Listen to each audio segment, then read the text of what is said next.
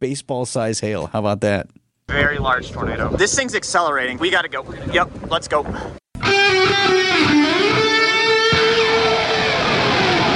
Live from the Annex Wealth Management Studios at the Avenue in downtown Milwaukee, this is Wisconsin's Morning News. Here's your host, Vince Vitrano. At 612, what's a conversation so many of us have had? You or a loved one has been told you have cancer.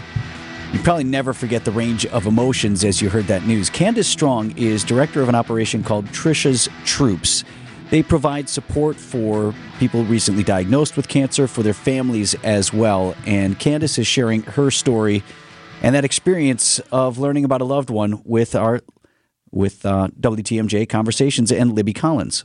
We were at their house for a Sunday dinner. At that point, she was very sick. She would stay in her room. Got the phone call, and she closed the door with her husband in there, and we could hear through the door that we knew something was not good.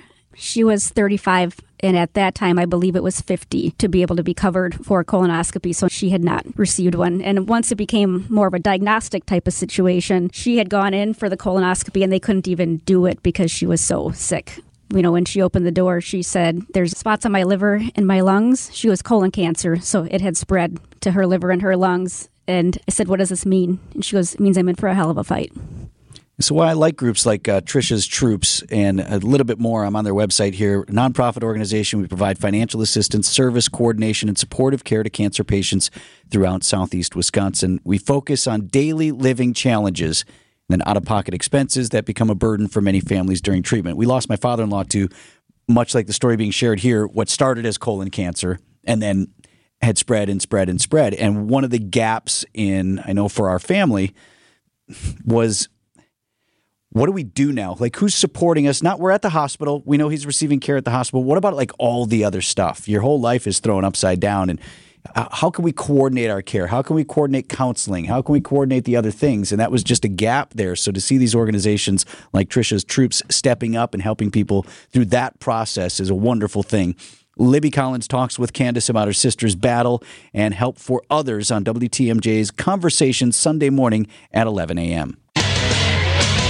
Time for an update from the Gruber Law Office's One Call That's All Sports Desk. Here's Brandon Snide. With a record of 14 and 5, the Milwaukee Brewers are tied for the second best record in all of baseball, and the key contributor in their early season success is just getting back to having some fun on the field. Guys are playing so well together and playing together and having a ton of fun. You can see it every time they put that cheese hat on or just interacting, you know, when they're going up to the plate or uh, or on the field everywhere. It's just been a ton of fun to watch this team. Brewers senior VP and president of baseball operations Matt Arnold joined us here on Wisconsin's Morning News Thursday.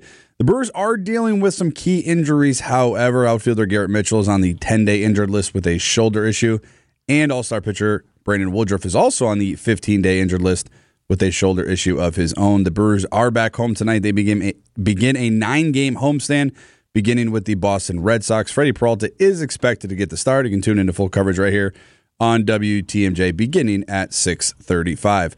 Over to the NBA, where the series is tied at a game apiece. The Bucks and Heat travel to Miami for games three and four. Giannis will travel with the team, but it is unclear if he will suit up and play on Saturday night for game three. Coach Bud, though, he knows the game plan for game two needs to be replicated in order to win game three on the road with or without his MVP. I just want to go compete and play. Um, we got to do the same thing again um, going into game three. It's a competitive group, it's a high character group. Now we got to go on the road and have uh, have what we had tonight, have an edge, play with force, compete, no matter who plays. Game three for Bucks and Heat is Saturday at, with a tip time of 6.30. Other scores real quick around the league on Thursday night. Philly takes care of Brooklyn 102-97. They go up three games to none in that series. The Suns defeated the LA Clippers 129 to 124 to grab the two two to one series lead. And the Warriors, without Draymond Green, who is serving a one game suspension, they win at home 114 to 97. That series now sitting at two games to one as well. Coming up, we'll talk live with ABC's Karen Travers at the White House. President Joe Biden expected to officially announce his run and a battle meanwhile going on over the debt ceiling. Why anyone should care about that? That's next. Keep- And at 622 this morning, we just want to get you up to date on a couple of important stories out of Washington. It is expected that President Joe Biden will officially announce a reelection bid perhaps as early as next week. But meanwhile, he's fighting with Republicans over the debt ceiling and a maverick member of his own party. ABC's Karen Travers at the White House this morning. Good morning, Karen. Good morning. Hey, let's start with that. Democratic Senator Joe Manchin out of West Virginia. Mm-hmm not so politely calling on President Biden to, to negotiate with Republican House mm-hmm. Speaker Kevin McCarthy on the debt limit proposal. Yeah, he was really critical yesterday uh, for the fact that the president is not negotiating with Kevin McCarthy on the debt limit. He called it a deficiency in leadership. And, you know, this has been a position of Kevin or the president when it comes to Kevin McCarthy and the debt ceiling for months now. And the White House is not budging on this. And frankly, you know, a, a statement from Joe Manchin is not going to move the White House an inch. And that was pretty clear yesterday when there were questions to White House Press Secretary Karine Jean Pierre on this. She said, you know, yes, we heard what Joe Manchin said, but we have a strong and productive, productive relationship with Joe Manchin. But then also said, you know, that in their view, the way to have a negotiation on this whole issue, the budget and the debt ceiling, is for House Republicans to take the threat of default off the table. Because the White House, you know, you and I have likely talked about this over the past couple of months. They want these two conversations to be separate. The president wants to talk to Kevin McCarthy about raising the debt limit as one thing, and then have a conversation about spending cuts. But what we saw from Kevin McCarthy this week was a bill that does both things at the same time. And that is just a non starter for the White House because they say, you know, you've got to raise the debt ceiling. There's a risk of default coming up in just about a month and a half, and that is putting the economy in jeopardy, and it is too risky to mess around with right now. And what Manchin was saying is, you know, that's just not a tenable position at this point. You got to get to the negotiating table, and uh, that's what leadership does. We're talking with Karen Travers at the White House this morning from ABC News. You know what's interesting though? What the, the only mm-hmm. thing I see that moves the needle in Washington, Karen, and you know this, is like overwhelming public pressure. And the yeah. debt limit is just not a sexy thing for voters, for the American people to talk about. It. Most of us don't yeah. even understand it. And even as a news person, when I hear debt limit, debt ceiling, whatever, I, I like kind of gloss over. Yeah, and and it, this is a I'm going to like really overly simplify, and this is not a great comparison. So forgive me, but like this is okay, but the, proceed. the way we we you know do it. So in early summer, this is when the Treasury Department says that the government's going to hit that borrowing limit. And again, this is not a perfect comparison, but just to make it as close to, it's like you hit your credit limit, right? And you know you've you've already spent things, you've already put stuff on the credit card, you have to pay it, but you're hitting that limit, and the government is getting close to that limit. So what the government can do is raise that limit. And that's what they keep doing all these times with these pieces of legislation. And if they don't do it, they're going to hit that magic number uh, in early summer. And what Congress has to do is pass a bill to send to the president to make that number higher. The president can't do it himself. And what Kevin McCarthy has put forward this week is legislation that would raise the debt limit number, but also scale back federal funding. It would also set limits to federal uh, discretionary spending, the percentage limits. The president says, I'll have a conversation about that second part, but it can't be all at the same time. We just have to deal with the debt limit because we are careening toward that default.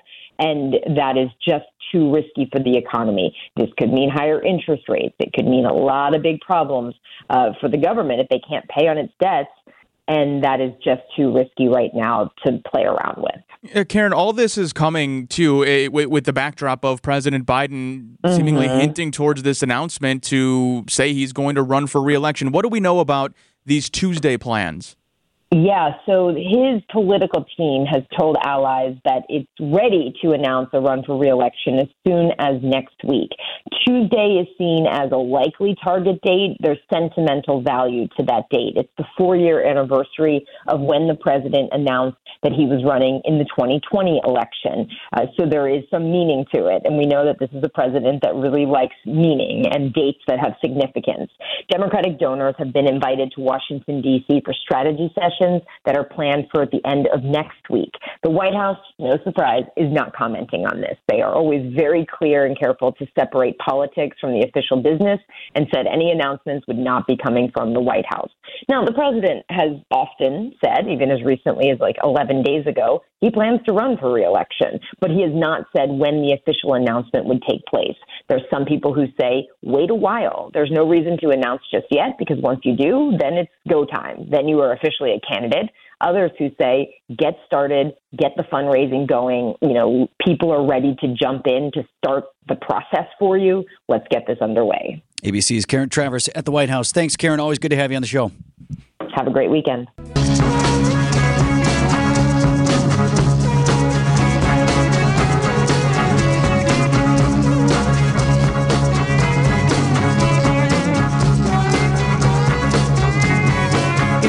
TMJ, multitasking is not only like a preferred attribute, but you, like you have to be able to do it. Necessary. I Right? Got to be able to talk and listen at the same time. Got to be able to click on this and do that, and still engage with all of you who are listening and all those things. But in your personal relationships, multitasking is generally found frowned upon, right? Yes. You're talking with someone. You're supposed to be talking to them. Yeah. Right? Guilty as charged. Yeah. Me too.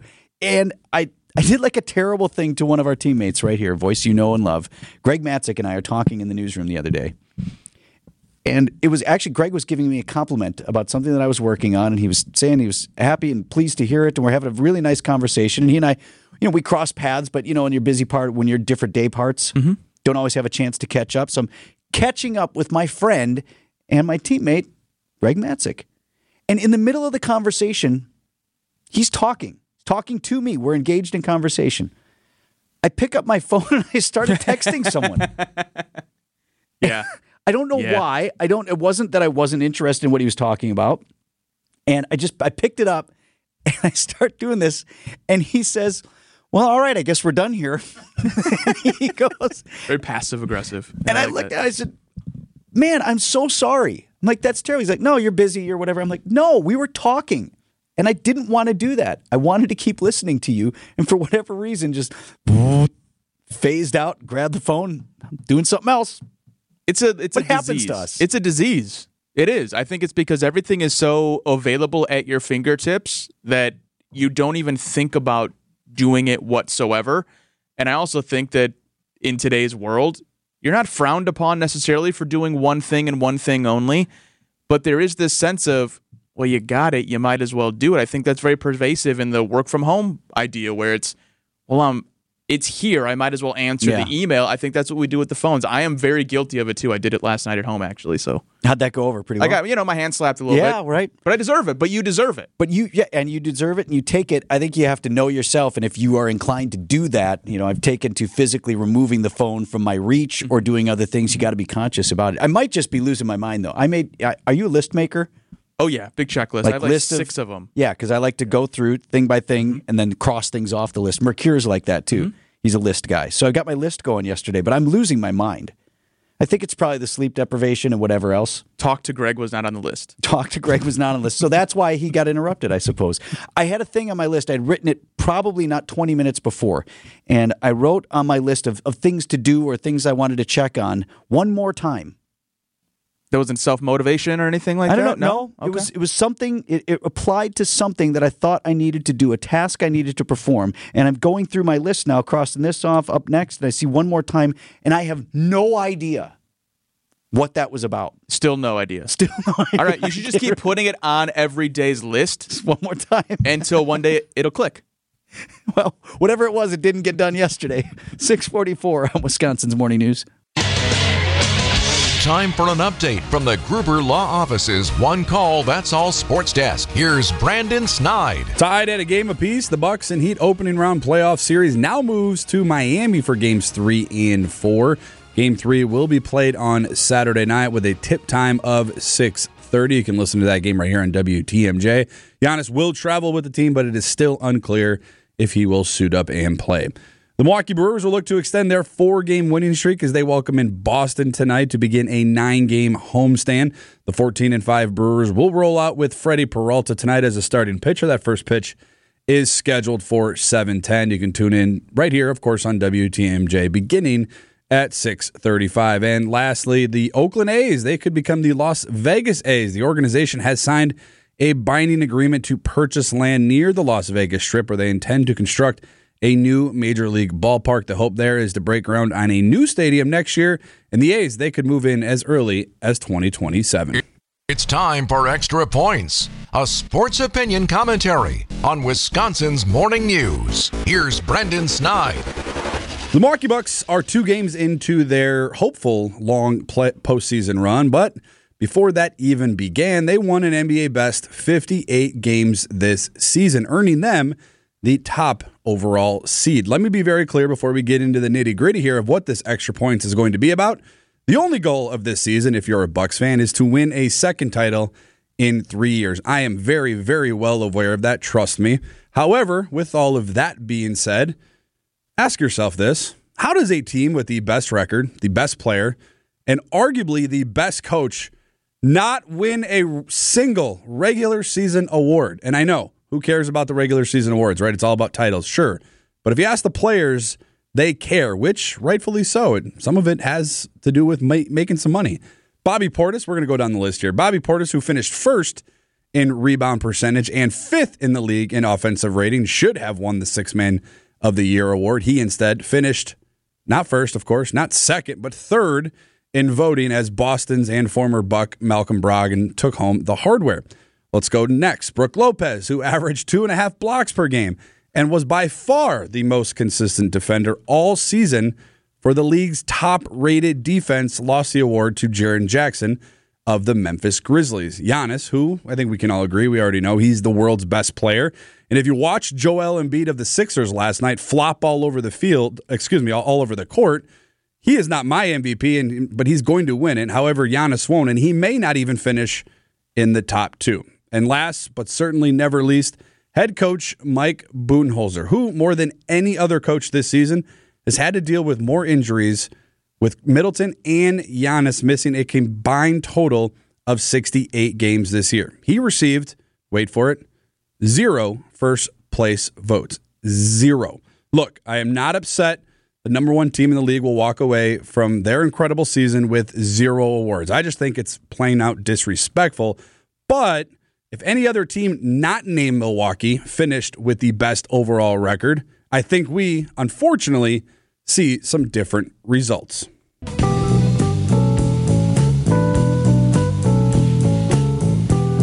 Do you remember the movie Twister, right? It's about those, and they're making another one, I think. Twister 2. There's a trailer out for Twister 2. Still spinning. Still spinning after all these years. Twister's about storm chasers, and these are scientists who basically get in the way of tornadoes on purpose and they do research. I want you to listen closely here. This is that happening for real, and it's a local student whose voice you hear on this video.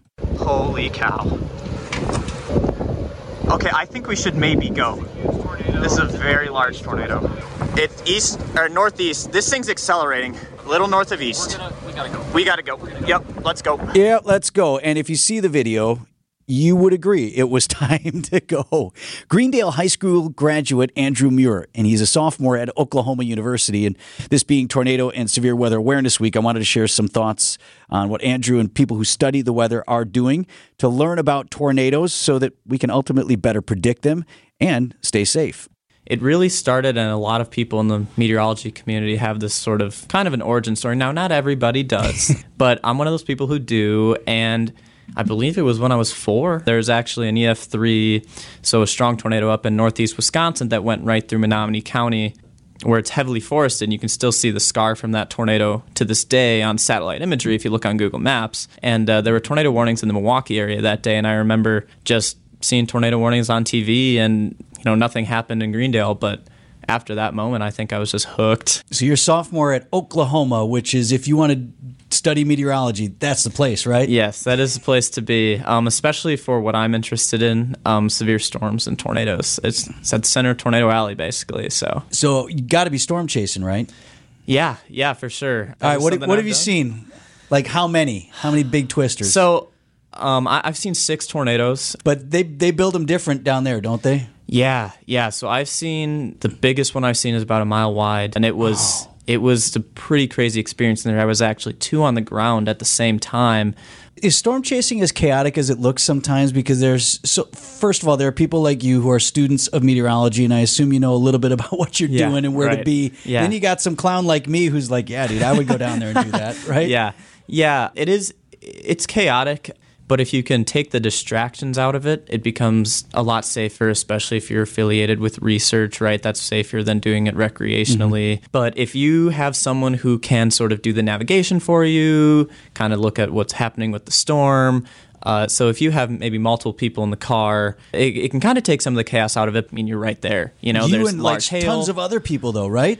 Or are you are you guys on top of each other or no? It depends. If you're in Oklahoma in May and there's a high risk day, there will be literally thousands of people on gravel roads that have probably never seen that many cars in their lifetimes. But in some cases, like when we're doing research, you're very close to the tornado. Even you know most storm chasers know not to get that close. Yeah. Uh, so it's you typically get a bit more space when you're really, really up there in the nitty gritty of things. Well, you were really, really up there in the nitty gritty. Was that last spring when you got in the crash? So this was in West Texas, and it was after a really bad drought. Uh, there hadn't been rain in a long time, so the roads were covered with oil and sort of just dust and whatnot. And as soon as you get a little bit of rain on there, the surface becomes really slippery. We hydroplaned, went off the road, and basically took a tumble. But Yeah. you had a specially designed vehicle that saved you, right? The vehicle has what's known as a hail cage on it, which is uh, basically designed to first and foremost protect the vehicle from baseball size hail uh, so that the driver isn't getting their windshield blown out. Yeah. But more importantly, as we found out, that sort of reinforcement is is attached to the frame of the vehicle so it kind of holds the frame together Yeah. a bit so when we rolled it was able to absorb most of the shock oh, every- everybody was okay. not a scratch actually the only scratch that one of us had was when we got out of the vehicle yeah, I Yeah. suppose.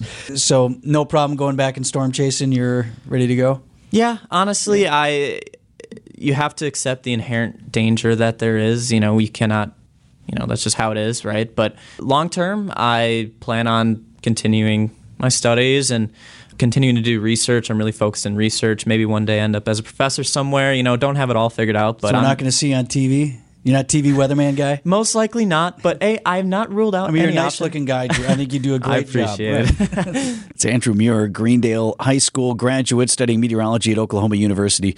Really bright young man. And for those of you who've been watching us on our video live stream, Greg Pancake Hill, our producer, has put up some of the videos that uh, Andrew shared with me from his storm chasing. And if you want to see that as well, we can have him send that to you. Old National Bank talk and text line is 855 616 1620. Old National Bank, get old. 855 616 1620. If you text the word twister, we'll send you a couple of these videos that have some of the amazing tornadoes that this cat has seen down there. He took it all in stride there. The uh, the near death experiences. Just yeah, well, you know, we were okay. How about him saying there can be on a on an active weather day in Tornado Alley thousands of people out there trying to get a glimpse. And some of them are trained to know what they're doing and they have the radar and they know where to go like Drew and his crew here. And then some of them are just clowns like me. We're like, yeah, I want to see a tornado. Yeah, I was gonna say, were you a, or t- a, a, a weather guy yourself? A, a kid when always interested. storms? Yeah, okay. and I would go. I would just, uh, but I'd rather ride with these guys because Yeah, a, they're, the you're more likely to the find whatnot. them with them, and then b they're more likely to keep you safe. And be safe when you find it. Yeah. Yes, baseball size hail. How about that? Very large tornado. This thing's accelerating. We gotta go. Yep, let's go.